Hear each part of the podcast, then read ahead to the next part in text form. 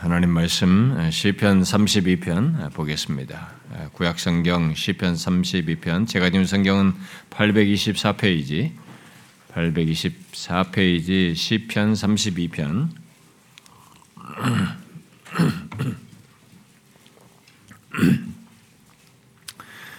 오늘 우리가 마무리하기 때문에 전체를 우리가 한 절씩 교독하면서 읽고 마지막 11절을 같이 읽도록 하십시다.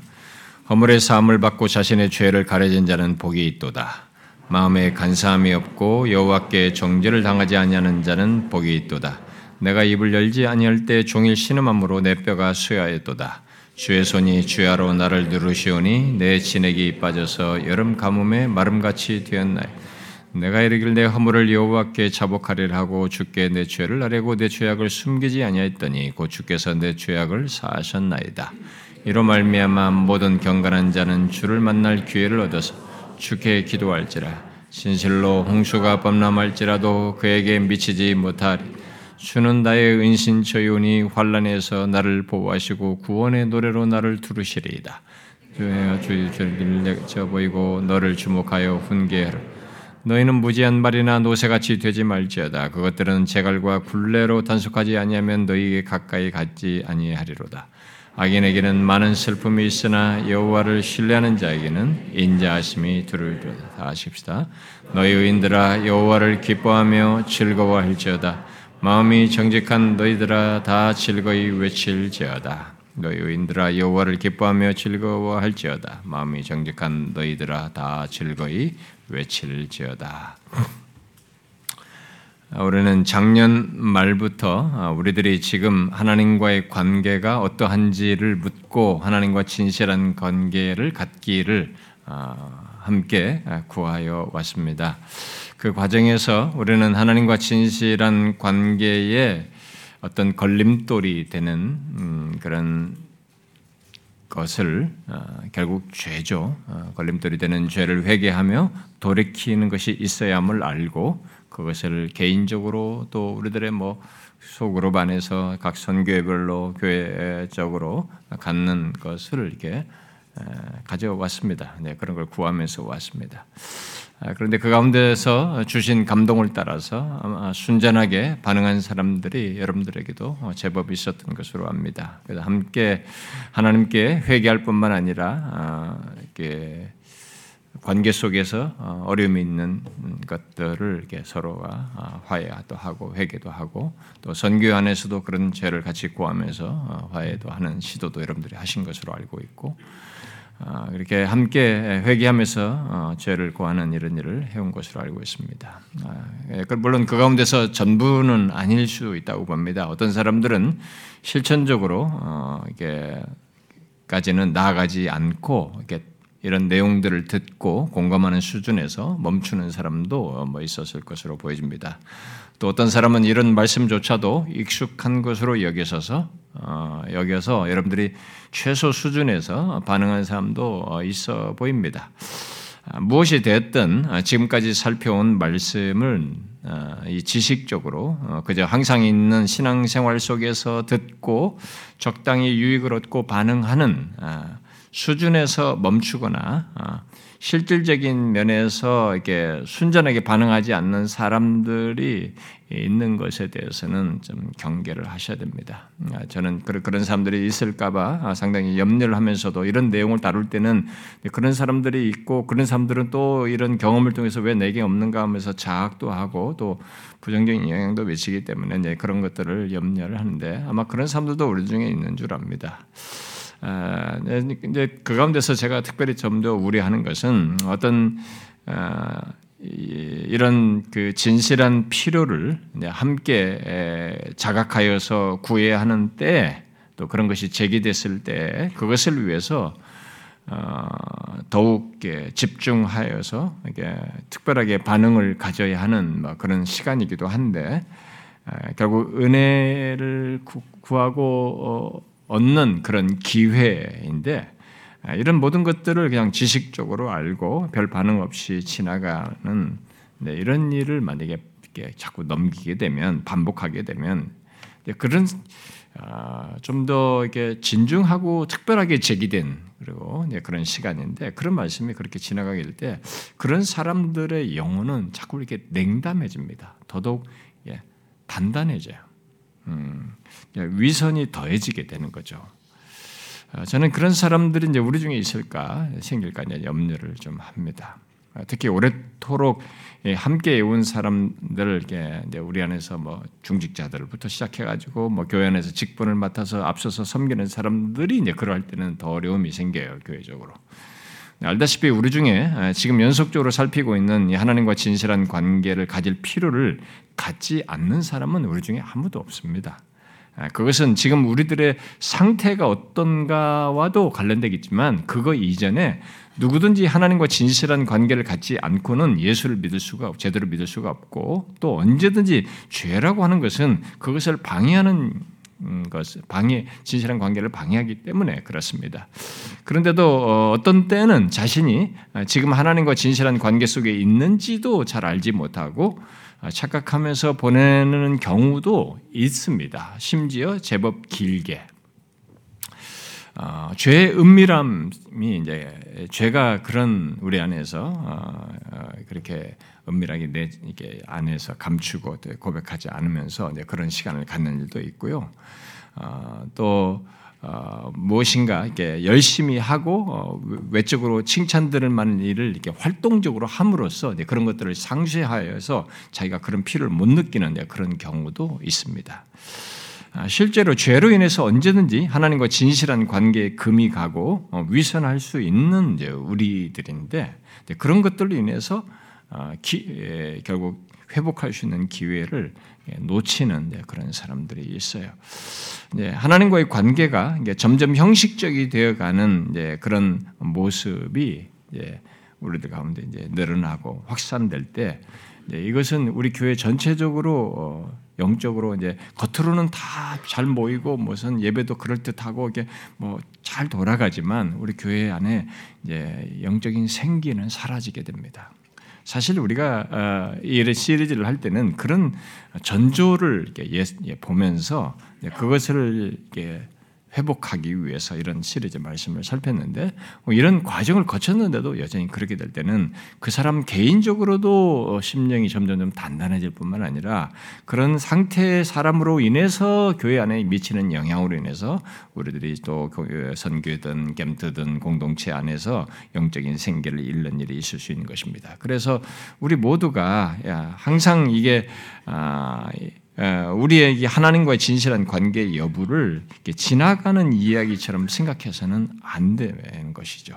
이 문제는 지금 제기한 바를 따라서 좀 더 특별하게 생각하는 것이기도 하지만 거기서 끝나지 않고 항상 생각하고 구할 사실입니다. 예수 믿는 한 우리가 주 앞에 설 때까지 그러해야 할 내용인 것이죠.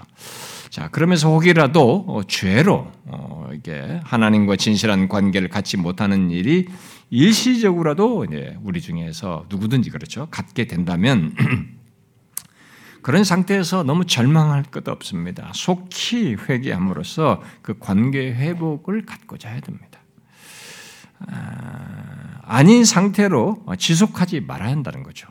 그것은 하나님과 복된 관계 속에 있는 자의 모습이 아니에요. 그렇게 지속하는 것은. 아, 우리는 그것을 우리에게 생생하게 증거해주고 있는 시편 32편의 시인의 경험을 통해서 구체적으로 살펴왔습니다. 바로 죄로 인해서 하나님과 진실한 관계 속에 있지 않던 상태에서 그 관계를 회복하여 갖고 그것을 증거한 예, 성경에서 어떤 좀 주목할 어떤 대표적인 그런 한 말씀이어서 또 실제적인 경험을 노출 어, 드러낸 것이어서 이걸 통해서 살폈습니다.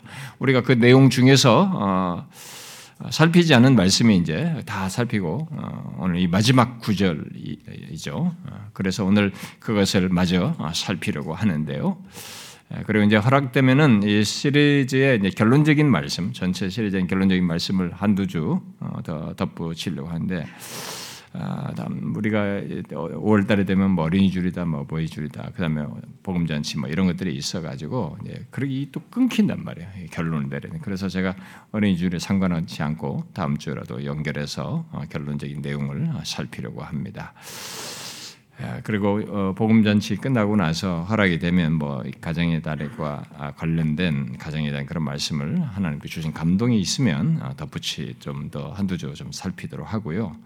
그리고 이어서 이제 부족한 대로 예수 그리스도에 대한 개인 시리즈를 시작하려고 합니다. 몇 년이 갈지 모르겠습니다. 아, 그래서 어, 길게 몇 년이 갈지 한뭐 3, 4년 갈지도 모르겠습니다만 어쨌든 예수 그리스도에 대한 예, 그런 말씀을 이제 시작하도록 하겠습니다. 자, 오늘 우리가 살피려고 하는 이 32편의 마지막 절을 잘 보십시오. 어, 우리가 살피려고 하는 이 32편 11절 이 마지막 절의 내용은 아, 죄를 회개함으로 하나님과 진실한 관계를 회복한 어, 회복하여 가진 자 달리 말하면 그렇게 되게 한 하나님의 은혜를 입은 시인의 결론적인 반응이고 증거를 말해주고 있습니다.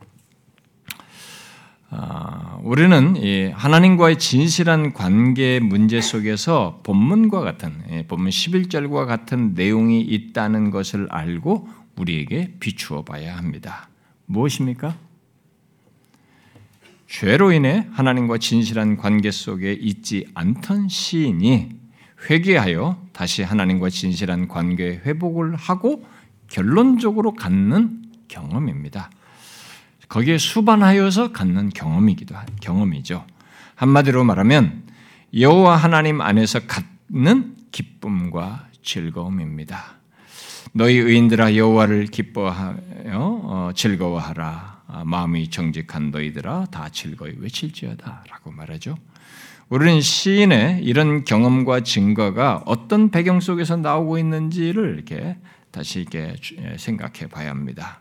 무턱대고 기뻐하고 즐거워하라고 말하지 않고 있기 때문이죠. 사실 무턱대고 그렇게 하라고 한다고 되는 것도 아닙니다. 여러분들에게 기뻐하라고 이게 시킨다고 그래서 억지로 되는 건 아니잖아요. 앞에서부터 우리가 쭉 보아왔듯이 이 시인은 하나님과 복된 관계 속에 있는 자이지만 아, 죄를 품고 입을 열지 아니할 때 종일 신음하며 뼈가 쇠하고 자기 몸의 진액이 빠지는 이런 경험을 하는 조건에서 죄를 자백함으로 죄 용서받고 하나님이 자신의 은신처임을 확인하고 경험했습니다. 또 하나님께서 자신을 환란에서 보호하시고 구원의 노래로 두르시는 것을 알고 확인하게 되었습니다.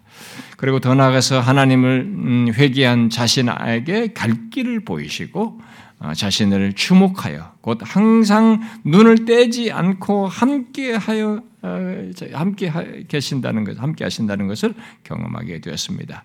그런 은혜들을 하나님과의 관계 회복 속에서 가지니 어, 결 뭐라 가지니까 결국 자기 속에서 탐대하게 말할 수 있는 교훈해 주시는 권해 줄 수 있는 내용이 있었던 거죠.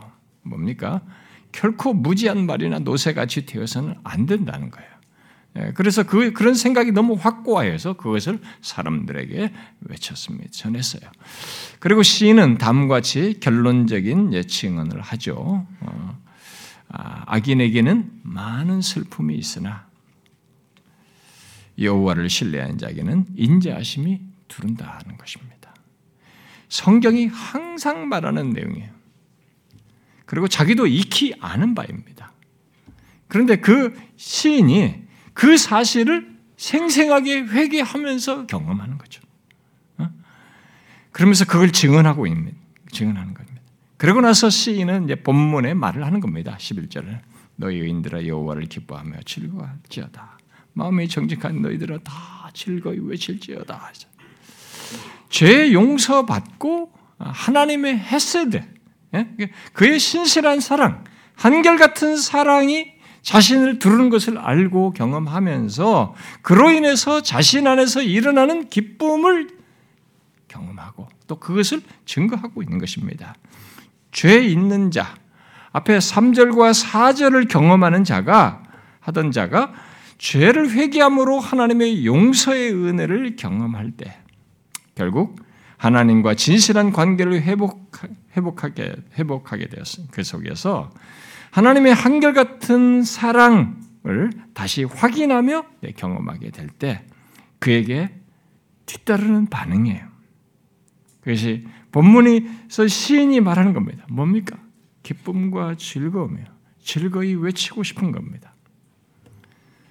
자, 질문하겠습니다. 여러분은 이것을 아십니까? 죄로 마음이 눌리고 어두운 상태에서 죄를 회개함으로 하나님의 용서의 은혜를 경험하여 갖는 기쁨. 그 무엇보다도 하나님과 진실한 관계에 금이 가고 그 가운데서 어려웠던 조건에서 하나님의 했어야 되죠. 하나님의 그 한결같은 사랑을 확인하고 경험할 때 갖는 이 기쁨과 즐거움을 아느냐는 거예요. 예수 믿는 우리의 신앙과 삶에는 이런 기쁨이 있습니다.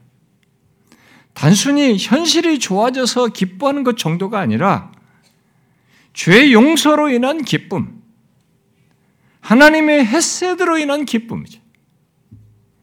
결국 하나님과의 관계 속에서 갖는 기쁨이 있는 것입니다. 나의 무엇에 의해서가 아니라 내가 보는 환경의 무엇에서가 아니라 그런 걸 다 넘어서서 그것 이면에서 나에게 한결같은 사랑을 가지고 대하시는 이 하나님으로 인한 기쁨이 있는 거죠.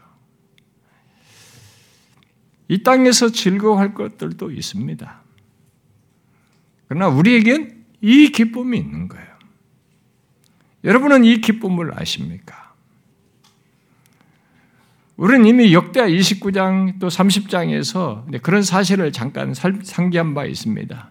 범죄한 조건의 유다 백성들이 하나님께 전체적으로 다 서로가 자기를 성결, 성별하면서 회개하여서 하나님 옆에 나와가지고 제대로 하나님을 예배하는 이런 경험을 하게 됐을 때, 다시 하나님과의 관계 회복을 갖게 됐을 때, 그들에게 무엇이, 무엇이 있었습니까? 수반됐어요? 무엇이 수반됐어요? 기쁨이었습니다. 히스기야와 백성, 백스기야가 백성들과 더불어 기뻐하였다라고 그랬습니다. 그리고 또 30장에 가서 예루살렘에 큰 기쁨이 있었다는 것입니다. 하나님과의 관계 속에는 이런 기쁨이 있어요.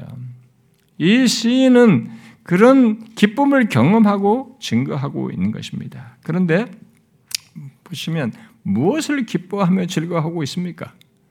무엇을 기뻐하며 즐거워하라고 말하고 있는 것입니까? 여호와를이라고 말하고 있습니다. 문자적으로 말하면은 여호와 안에서 기뻐하고 즐거워하라는 것입니다. 너희 의인들아 여호와를 기뻐하며 즐거워할지어다. 시인은 모든 의인들이 자신이 알고 있는 알고 경험한 기쁨을 경험할 수 있다는 것을 알고 그렇게 어, 말하고 있는 것이죠. 문맥을 고려해서 말하면 이 시인은 어, 설사 죄를 범해도 여호와를 신뢰함으로 죄를 자백하며 어, 하나님의 인자하심이 두르는 것을 알고 경험하는 사람은 자기처럼 기뻐하고 즐거워할 수 있다는 거죠. 그러니까 아, 죄를 범해도 설사 설사 죄를 범해도 또 죄로 인해서 신음하며 비참해지는 경험을 해도 3절과 4절처럼 하나님으로 인해서 기뻐할 수 있다. 하나님의 백성들은. 사실 이런 기쁨을 알지 못하는 신앙생활은 기독교 신앙생활이라고 할 수 없습니다. 만약 이런 어떤 사람이 어, 어, 죄로 인해서 막 교회를 다닌다, 신앙생활 해요. 근데 죄로 인해서 고통하며 뭐 슬퍼하는 일이 있어요. 근데 그게 전부야. 막 죄에 대해서 막 양심으로 아파하고 고통하고 그게 전부단 말이죠. 그건 기독교 경험이 아닙니다. 그건 옛날부터 기독교에 들어온 금욕주의가 예, 그게 기독교인 것처럼 들어온 겁니다. 이 디모데서 보면은 그때도 금욕주의가 그리 들어왔어요. 그게 중세의 카톨릭의 이 수도원 할 때도 그게 들어왔습니다. 자학적인 거죠. 고행스럽게 하는 겁니다. 그게 기독교의 이런 죄에 대한 다룸이고 회개라고 생각하는 거죠. 그건 아닙니다. 예수 믿는 우리는 비록 죄가 있더라도 회개함으로써 영혼의 자유와 기쁨을 갖습니다. 끊이지 않고 계속적으로. 이 시인은 자신이 기뻐하며 즐거워할 이유와 동기부여가 되는 경험을 한 것입니다. 죄 용서받고 하나님이 자신의 은신처가 되시고 환란에서 보호하시고 구원의 노래를 들으시고 갈 길을 가르쳐 보이시고 항상 주목하여 훈계하시는 하나님의 은혜를 죄를 범한 자신인데도 그런 은혜를 경험합니다. 그런데 이 시인은 그런 모든 것을 10절에서 하나님의 인자하심, 하나님의 한결같은 사랑으로 사랑으로 두르시는 것으로 설명을 하고 있는 것이죠. 그리고 나서 본문에서 기뻐하고 즐거워하고 즐거워 외치는 것을 하나님의 어떤 한 가지, 하나님께서 행하신 어떤 한 가지 정도로 연결시켜서 말하지 않고 그렇게 그 모든 것을 행하시는 하나님을 바로 그 하나님 안에서 기뻐하고 즐거워하라라고 말하고 있는 것입니다. 바로 이것이 하나님의 백성된 자들이 알고 갖는 기쁨인 것입니다. 무엇을 기뻐하고 있습니까? 상황이 조금 좋아진 것 정도가 아닙니다. 내 기분, 감정이 좋아진 것을 가지고 말하는 것이 아닙니다. 죄 범한 자신을 향하여 죄를 용서하시며 다양한 은혜를 베푸시는 바로 그 하나님의 한결같은 사랑, 바로 그러하신 하나님을 기뻐하고 즐거워하는 것입니다. 결국 우리들이 기뻐하고 즐거워할 이유이면서 내용은 우리가 경험하는 것들, 우리에게 일어나는 일들, 우리들이 보는 복된 것들 정도가 아니라 그 모든 것을 주시고 행하시며 우리에게 우리에 대하여 한결같은 사랑을 나타내시는 이 하나님을 보아야 되고 이 하나님 때문에 즐거워야 되는 것이. 그래서 여호와를 또 여호와 안에서 기뻐하고 즐거워하라고 말하는 것입니다. 그리고 뒤에 즐거이 외칠지어다도 여기 여호와를 계속 연결된 표현이에요. 우리에게 있게 된 어떤 것 정도 때문이 아니라는 거죠. 그 모든 것을 행하신 하나님이에요. 그러니까 여러분과 제 인생 속에 그게 좋은 일이든 나쁜 일이든 이 모든 것 속에 이 엮어서 하시는 그 하나님을 보아야 되는 거지. 그 모든 것을 통해서 한결같은 사랑으로 나를 두르신 여호와를 기뻐하고 즐거워하라고 즐거워 외치라고 말하는 것입니다.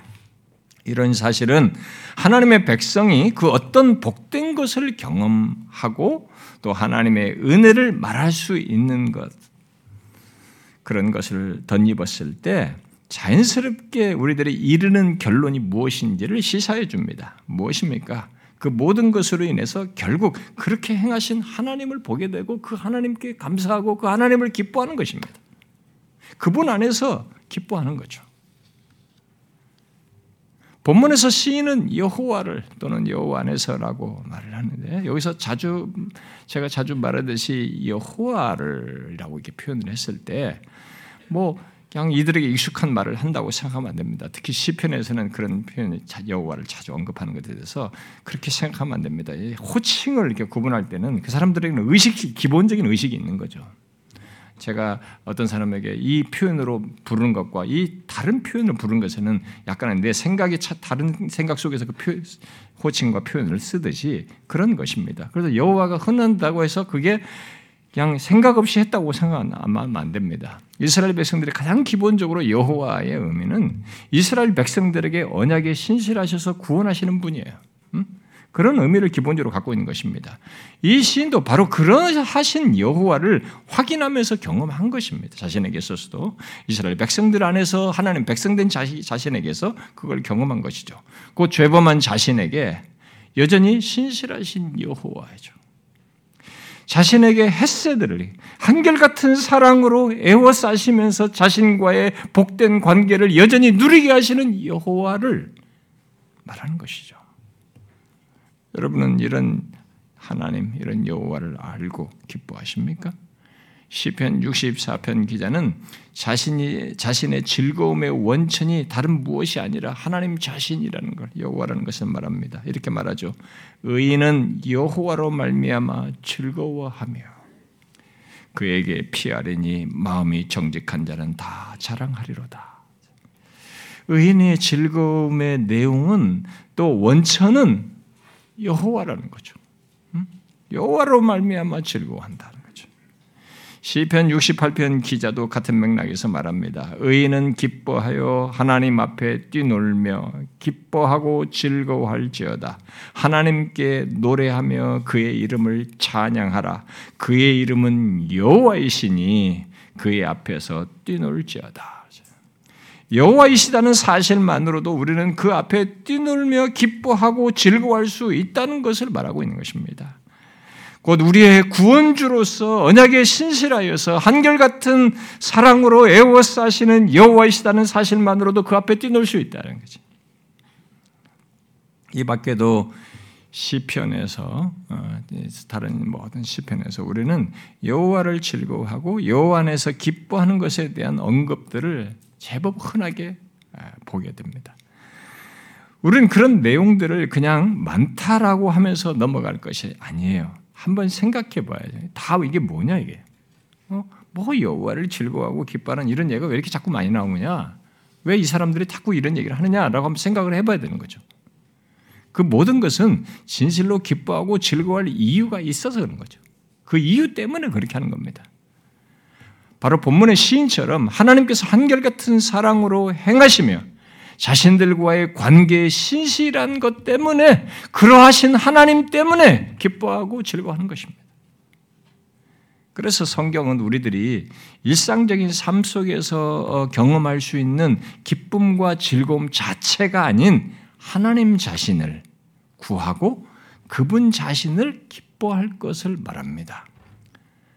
시편 105편에 시인이 이렇게 얘기해요. 여호와를 구하는 자들은 마음이 즐거울지로다. 여호와를 구하는 자들은 마음이 즐거. 여러분 체험적으로 생각해 보셔야 돼. 여호와를 구하는 자들은 마음이 즐거울지로다. 이 세상에 성공을 구하는 자들은 마음이 즐거울지로다가 아니에요. 여호와를 구하는 자들은 마음이 즐거울지로다. 그리고 40편 기자는 더 또 연결된 말을 덧붙입니다. 말합니다. 주를 찾는 자는 다 주 안에서 즐거워하고 기뻐하게 된다는 거예요. 내가 기쁨과 즐거움 자체를 구하고 찾아서 내가 즐거워하게 되는 것이 아니라 여호와를 구하고 찾는 자들이 마음이 즐겁게 되고 하나님께서 주 안에서 즐거워하고 기뻐하게 하신다는 거예요. 혹시 여러분 중에 자신이 예수를 믿으면서도 주 안에서 기뻐하고 즐거워하는 것을 일상 속에서 잘 경험하지 못하는 사람 있습니까? 어, 가장 그렇게 하지 못하는 가장 흔한 원인은 죄예요. 여러분 항상 기뻐 우리가 수련회에서 그 기쁨에 대한 설교가 있어가지고 여러분 공부도 하지 않습니까? 이 죄가 이 기쁨을 일시적으로 앗아가긴 합니다. 특히 이 시인이 과거에 그 죄를 빨리 회개했으면 괜찮은데 품고 있었잖아요. 입을 열지 않았잖아요. 그랬을 때 이 기쁨은 우리가 갖지 못해요. 그, 그 현재 시제로는 그걸 풍성히 갖지를 못합니다. 그런데 제가 조금 전에 인용한 시편 105편이나 40편 기자는 좀 더 적극적인 원인을 얘기하고 있어요. 바로 일상 속에서 하나님 자신을 구하고 찾지 않는 것이죠. 일상 속에서 하나님 자신을 구하고 찾지 않으면 이 기쁨, 여호와 안에서 즐거워하고 기뻐하는 것을 못 경험하는 거죠. 갖지 못하는 거죠. 하나님 자신을 구하고 찾지 않으면 주 안에서 즐거워하고 기뻐하는 것이 일상 속에서 잘 경험하지 못한다는 것을 시사해 주는 거죠. 특히 삶의 현실이 절망적이고 힘들 때 하나님 자신을 구하고 찾지 않는단 말이에요. 일반적으로 힘들면 환경이 어려우면 뭐 무슨 하나님을 잘 찾지 않는 이런 현상을 보통 들은 그럴 수 그렇게 되면 더 힘든 조건에서는 주 안에서 기뻐하고 즐거워서 불가능한 것이 돼버려 이 사람에게는. 근데 성경은 전혀 안 그렇거든요. 제가 뒤에서 언급하겠지만 환경이 그렇다고 해서 주 안에서 기뻐하는 것이 없는 것이 아니에요. 안 하는 것이 아닙니다. 그렇게 되면 대신 현실로 인한 낙심을 하게 되죠. 절망을 하게 되죠. 슬퍼하게 돼요. 눈에 보이는 게 전부이기 때문에 그것에 따른 고통을 갖게 되는. 거기에 휩쓸리게 되죠. 여러분 하나님의 선지자 음, 하박국 얘기를 아시지 않습니까? 하박국이 자기가 처한 나라가 너무 미래가 어두운 거죠. 바벨론에서 다 무너질 걸 다 알게 됐단 말이에요. 그러니까 미래가 어두운 현실을 현재적으로 경험하면서 바라보는 가운데 이 사람이 어떻게 했습니까? 그는 주 안에서 기뻐하고 즐거워하지 못했습니다. 오히려 낙담하게 됐죠. 불안한 마음으로 시간을 보낸 것입니다. 그래서 그 가운데 하나님 자신을 구하지를 않고 찾지를 않았던 것이죠. 오히려 자신의 현실적인 조건에 온 마음을 빼앗겼습니다. 아, 이것은 우리도 현실 속에서 흔히 범하는 잘못이고 우리가 취하는 태도입니다. 하나님 자신과 그 안에서 기뻐하고 즐거워할 이유가 있다는 것을 알고 그러니까 지금 내가 어떤 조건에 있어도 그렇다는 것을 알고 그를 구하고 찾아야 하는데 우리는 우리의 기쁨과 즐거움의 척도로 또 어, 그 이유로 하나님이 아니라 우리가 기뻐할 척도요 이유로 그것을 하나님이 아닌 내가 처한 상황과 현실의 변화에 자꾸 두고 본단 말입니다. 그래서 이 내가 처한 상황이 좋고 나쁨에 의해서 기쁘고 즐거워할 수 있다라는 생각을 갖는 겁니다. 이것은 예수를 모르는 사람들은 100%다 그렇게 해요. 환경이 좋으냐, 상황이 좋으냐에 따라서 그게 척도예요. 그걸 가지고 기쁨과 즐거움을 말합니다. 그래서 성경은 기뻐하고 즐거움의 척도를 오늘 본문에 말하지만 그런 현실을 가지고 말하지 않아요. 근데 하박국 또 그걸 못한 겁니다. 이 본문을 못한 거죠. 현실 너무 너무 이게 안타까웠습니다. 이건 용납하기 어려운 거죠. 이방인에 의해서 자기 나라를 다 예, 무너진다는 걸 생각할 때, 그러니까 그 현실을 수용하기. 그래서 이 현실의 상황을 적도로 자기가 기뻐하고 즐거워하는 그런 태도를 가졌던 것입니다. 그래서 예수 믿는 사람들도 우리가 그런 태도를 치르다 보니까 예수를 믿으면서도 일희일비 하는 거예요. 이 상황에 따라서 좋았다 나빴다 이를 반복하는 겁니다. 그러나 보십시오. 이 본문의 시인과 이 성경의 수많은 내용이 우리의 기쁨과 즐거움과 관련해서 뭐라고 말하는가를 생각해야 됩니다. 아, 교회 다니는 사람들, 예수 믿는 사람들 중에 이런 얘기가 나오면 성경의 기쁨과 즐거움 나오면 그런 게 어디 있어? 아무도 자기와 현실이 없, 현실적으로 이게 비현실적이다 생각합니다. 비현실적으로 생각하시면 여러분의 비현실적이라고 생각하는 여러분의 중심에 하나님이 없는 겁니다. 하나님의 비중이 작은 겁니다. 이 모르고 있는 겁니다. 그래서 그런 것이죠. 여러분 뭐라고 말합니까? 성경이 수없이 오늘 여기 시인도 그렇지만 여호와를 또 여호와 안에서 또 여호와로 말미암아 기뻐하라고 말합니다. 바로 하나님 자신과 그 안에서 기뻐하라는 것입니다. 눈에 보이는 현실에 사로잡혀서 그것을 못하고 있는 하박국 선지자에게도 하나님께서 하신 일이 뭡니까?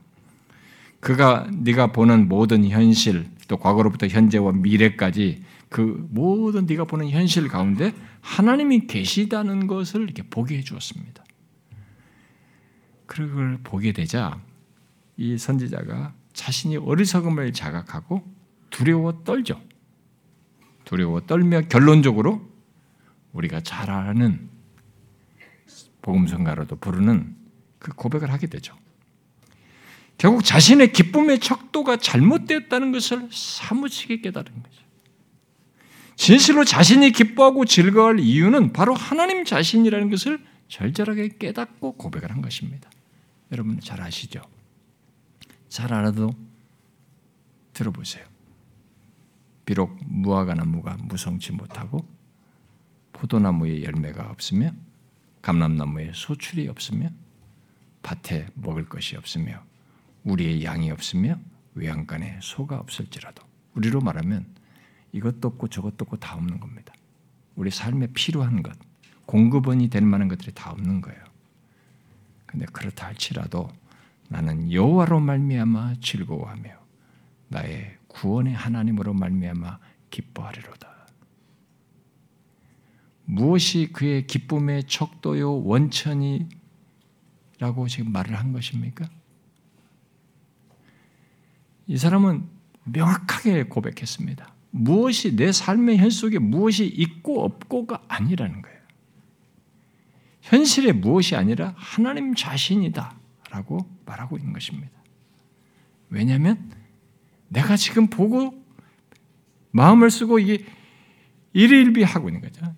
기뻐하지 못하는 이런 모든 상황과 엮여서 왜 하나님이 기쁨의 원천이고 이유이냐면 하나님이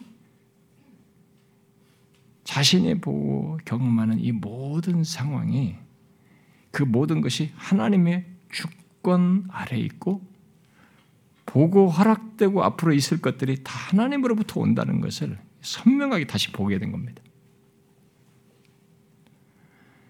여러분 바울이 가장 기쁨이라는 말을 많이 썼던 그 빌립보서를 썼던 조건이 뭐였습니까? 감옥이었잖아요. 그래서 환경이 기쁨의 척도가 아니라는 것을 이 사람이 몸소 증거했습니다. 감옥에 갇혀 있었어요. 그렇지만은 그는 주님을 주를 주 안에서 얘기는 기뻐라고 말한 거죠.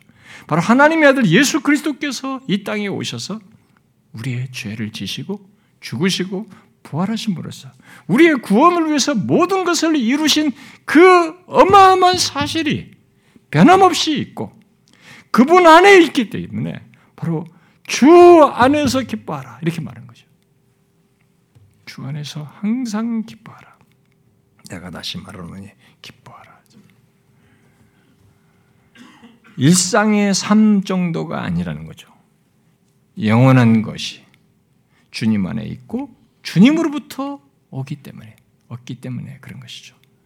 죄와 사망을 해결하시고 참 생명을 얻게 하신 주님. 장차 하나님과 함께 누릴 하늘나라를 이 땅에서부터 알고 누리게 하신 주님. 바로 그분 안에서 우리가 기뻐할 이유가 있다는 것이죠. 그 무엇보다도 바로 그 주님 자신이 기뻐할 이유이라는 것을 내용이라는 것을 말하고 있는 것입니다.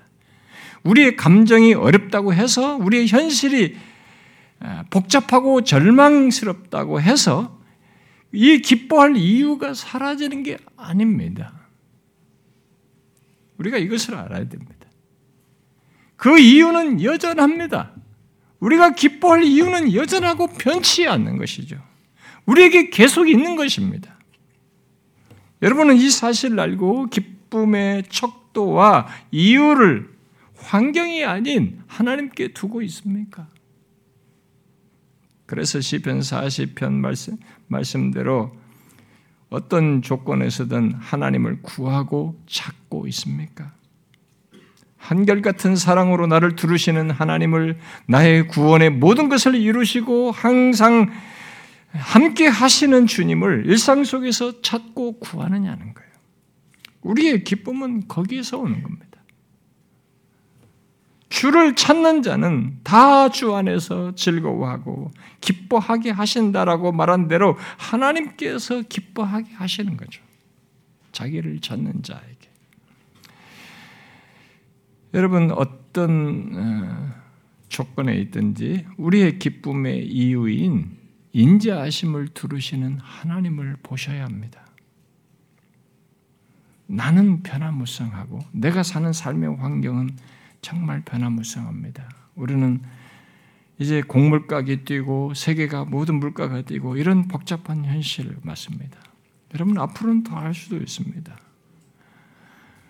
언제든지 각 나라가 생존의 위협이 있으면 또 자기들의 무엇을 위해서면 강하면 강한 걸 가지고 어떻게든 무슨 일을 벌어지는데 우리는 그런 것에 오랜 세월 동안 당연 나라입니다. 지금 잠시 우리가 해방됐고 이제 전쟁이 끝나서 지금 경제를 잠깐 회복했을 뿐이지 우리나라의 역사는 끝없는 주변국과의 다툼 속에서 살아왔습니다. 앞으로도 이런 틈바구니에서 무슨 일이 날지는 잘 모르겠어요. 그리고 세계의 외강이 엮인 조건에서 우리는 무역을 통해서 먹고 살아가는데 이런 것들이 많은 어려움을 겪게 됐어요. 앞으로도 우리는 이런 변화무쌍한 환경을 접하게 됩니다.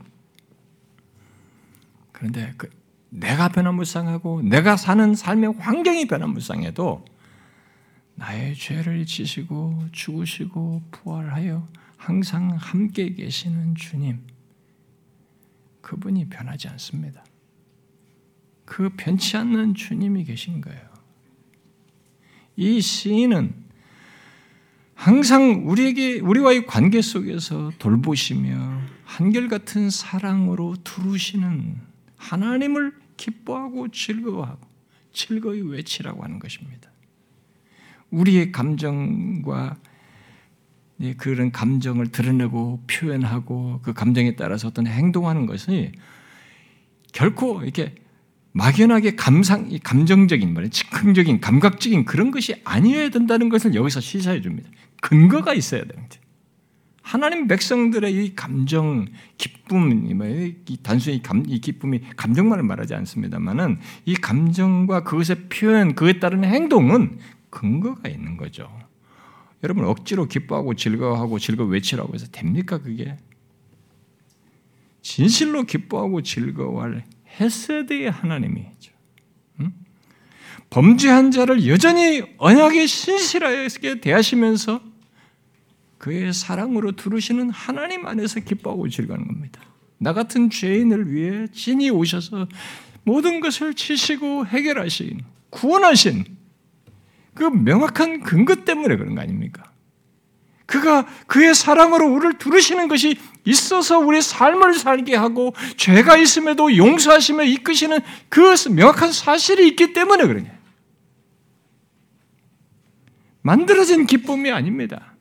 만드는 외침이 아닙니다. 우리 청년들에게 막 선동해가지고 찬양하다 외치자 해서 이 하는 그게 아니에요 지금. 하나님으로 인하여 감출 수 없는 기쁨과 외침을 얘기하는 겁니다.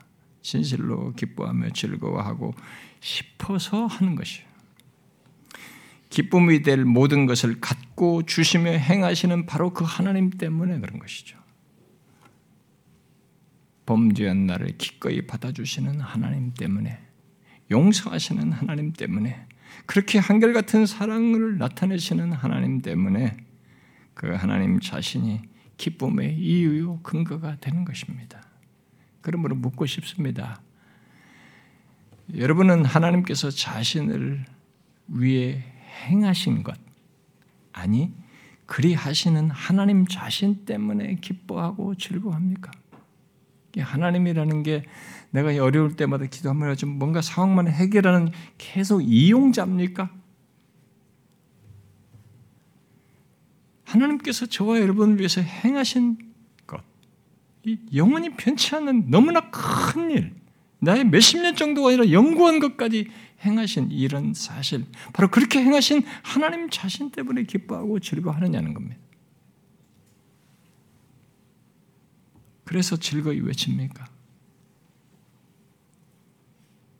그래 함으로써 신앙과 삶의 힘을 얻으십니까? 그런 기쁨 속에서 여러분들은 신앙의 동기부여를 더 갖게 되고 힘을 얻습니까?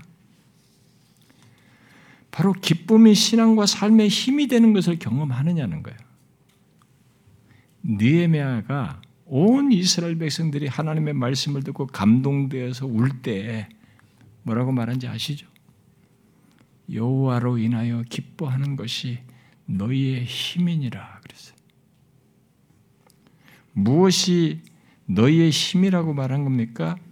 여호와를 인하여 기뻐하는 것이 너희의 힘이다 그랬어요. 그렇습니다. 여호와로 인하여 기뻐하는 것이 우리의 힘입니다. 우리들이 여호와로 인하여 기뻐할 때 우리는 더 힘을 얻습니다. 신앙과 삶의 생기를 띠게 됩니다. 그러므로 우리는 여호와로 인하여 기뻐해야 하는 것입니다. 우리는 이 세상을 살면서 우리를 즐겁게 하는 것들이 다양하게 있지만 우리는 우리의 기쁨의 이유를 항상 하나님 자신과 그 안에서 바로 주 안에서 보고 하나님 자신을 찾고 구해야 하는 것이죠. 보다시피 시인은 본문에서 기뻐하고 즐거워하게 될 것이다 서술문으로 말하고 있지 않습니다. 기뻐하고 즐거워하라고 명령형으로 말하고 있습니다. 바울도 주 안에서 항상 기뻐하라고 명령으로 말하죠. 왜 기뻐하는 것을 명령으로 얘기합니까? 그것은 우리들이 기뻐할 이유와 원천인 하나님 자신, 바로 주님이 행하신 것과 그 하나님 자신이 항상 보, 그 하나님을 항상 보고 찾고 구하는 것 속에서 이미 있는 사실인데 그 있는 사실을 망각하고 다른 것에 마음 뺏기지 않고 그 하나님을 항상 보고 찾는 것 속에서 기뻐하고 즐거워할 수 있기 때문에 그런 것입니다. 그렇게 여호와로 말미암아 기뻐할 때 그것이 우리의 힘이 되는 거예요. 제가 처음 회심했을 때 그때 기쁨을 저는 성경적으로 구체적으로 이런 것들이 어, 떤지에 대해서 그 그런 이해를 제가 그때 당시에는 갖지를 못했지만 그러나 분명한 것은 그, 그 경험이 저에게 탁 박혀 있어요. 어, 어른들 새벽 기도를 마치고 혼자 이렇게 돌아갈 때면 진짜 돌아가는 30여 분은 제가 약간 구름 위를 나는 것 같은 기분이었어요. 정말 퉁퉁 뛰면서 이렇게 혼자 그 기쁘게 갔던 경험이 기억이 생생합니다. 그 10살 때 경험이지만 그것이 잊혀지지 않습니다. 그리고 저는 그 기쁨 속에서 그 다음 날도 가고 싶은 마음이 일어났어요. 그래서 한동안 계속 그 4시 반, 옛날에는 4시 반 새벽 기도 했잖아요. 4시 반 새벽 기도를 갔습니다. 그럼 4시 반에 가려면 최소한 4시 전에 깨야 되는데 알람 시계도 없던 시절에 그 어떻게 제가 깨서 갔는지 그건 하나님의 은혜로밖에 설명이 안 됩니다만 그렇게 해서 가고 그 다음날 또 가고 싶은 거예요. 마치고 돌아가면 돌아가는 것이 그렇게 기쁘고 정말 여호와로 인하여 기뻐하는 것이 저희 힘이 되었습니다. 그러므로 우리는 여호와께서 행하신 것 바로 어, 우리 주 예수 그리스도께서 행하신 것과 한결같은 사랑으로 두르시는 하나님을 항상 보아야 합니다. 모든 현실 속에서 그 하나님을 찾고 구해야 하는 것이죠. 설사 죄를 범하는 조건에서도 또 절망적이고 감정이 크게 요동할 때도 그래 해야 됩니다. 시편 31편 기자는 내가 주의 인자하심을 기뻐하고 즐거워할 것은 이라고 말을 하면서 자신이 주의 인자하심을 기뻐하고 즐거워할 이유를 말합니다. 이렇게 말해요. 주께서 나의 고난을 보시고 환란 중에 있는 내 영혼을 아셨으며 나를 원수의 수중에 가두지 아니하셨고 내 발을 넓은 곳에 세우셨음이니이다. 무슨 내용입니까? 그는 고난과 환란 중에 있는 자신을 하나님께서 보시고 그 가운데서 하나님께서 인자심을 따라서 자신을 지키신 것을 경험한 것입니다. 고난 중에 있는 그 하나님께서 고난 중에 있는 자신을 위해서 인자하심을 나타내신 것을 알고 기뻐하고 즐거운 겁니다. 고난 중에 있다고 기뻐하지 못하고 우울해한 것이 아니에요. 그 가운데서도 하나님은 여전히 나를 보시고 아시며 그의 한결같은 사랑을 인자하심을 나타내시는 것으로 인해서 기뻐하고 즐거운 것입니다. 여러분 고난 중에 있으면 기쁨 대신 다른 반응을 갖지 않습니까? 그게 우선적으로 자꾸 생기지 않습니까? 그런데 그 가운데서도 하나님으로 인하여 기뻐하는 거죠. 한결같은 사랑을 나타내시는 하나님으로 인하여 기뻐하는 것입니다. 우리의 힘은 그런 경험 속에서 가는 거죠.